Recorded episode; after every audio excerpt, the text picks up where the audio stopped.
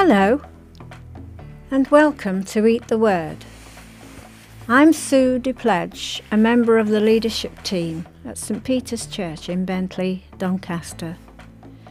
These aim to help you spend time with God regularly. In each one, we read the Bible, listen to what might be saying to us today, and then have a few moments of quiet to reflect. We'd love your feedback you can comment on the Facebook page or search for at Eat the Word DN or send an email to us hello at stpetersbentley.org. If you need a Bible and live in Bentley, Doncaster, we'd love to give you a free copy, so get in touch. If you don't have the privilege of living in Bentley, there's a helpful link in the episode notes but let's get on with today's reading. Today we're moving on to the next part of Genesis chapter 1. Our reading is from verse 26 to the end of the chapter. So if you have a Bible handy, it happens to be on page 3.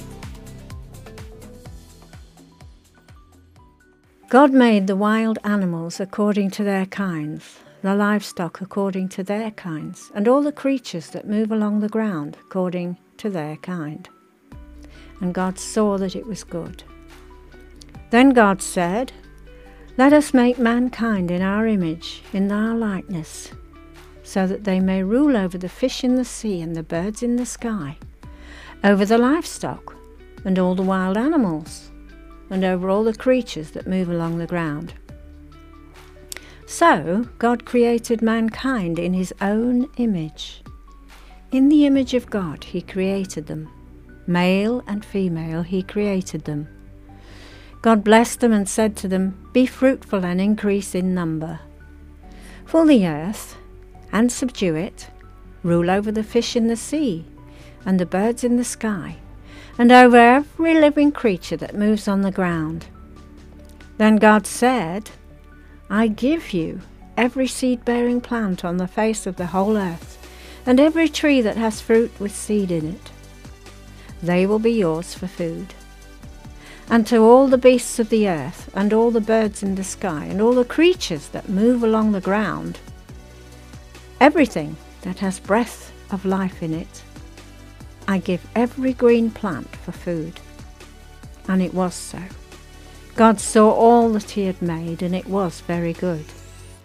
And there was evening and morning, the sixth day. Last time we saw God created the sea creatures, the waters teeming with them. David Attenborough tells us he is still discovering new ones. Then, winged birds of every kind filling our skies. Lastly, before the amazing creation of man, God made land animals, livestock, on the face of this earth. Now comes this crowning glory of this beautiful environment, the creation of the first human being. A most intricate creation. The psalmist describes our beings as fearfully and wonderfully made. As a nurse, I found that verse coming to mind repeatedly during my studies, especially of anatomy and physiology. This is the study of the structures and the function of each human part in the body. Also, the way the body heals after surgery or injury. If it's kept clean, a wound will heal very quickly. How amazing is this? Doctors seem to take the credit, but it's God who deserves all the praise. We see a man created to inhabit and enjoy this incredibly beautiful environment that God's made for him. We are told some details about this. He was formed from the dust of the earth. Then God breathed into his nostrils the breath of life. Man then became a living being. How amazing is that? A bit like modern day resuscitation model for children and babies. He comes alive and able to breathe all on his own. I wonder if you noticed the wording around the creation of man. We read that God said, Let us create man in our own image. Who on earth was God talking to at the time he said that?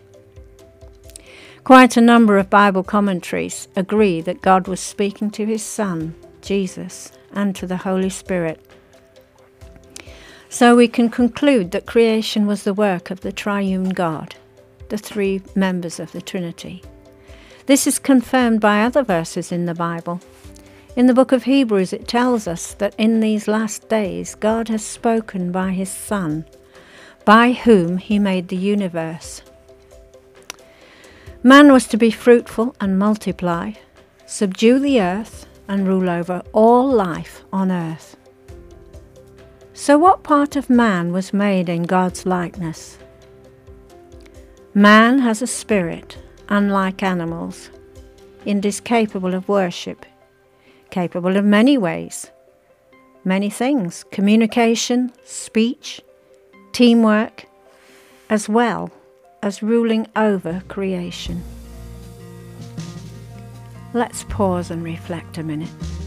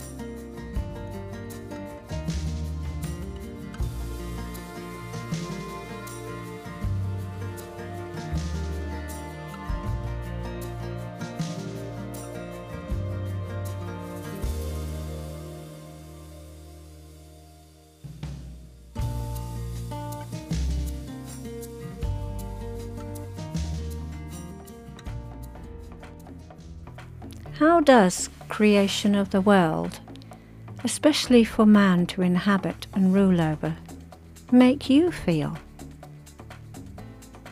Privileged? Responsible? Further reading from Psalm 139, verses 13 to 16, tells how awesome David the psalmist felt about his own created being. It makes me feel special and deeply loved by God, as well as responsible to refrain from abusing creation.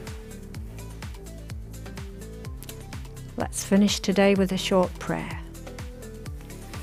Lord, will you help us to realize just how much you love us and appreciate all things for honestly, you are for us.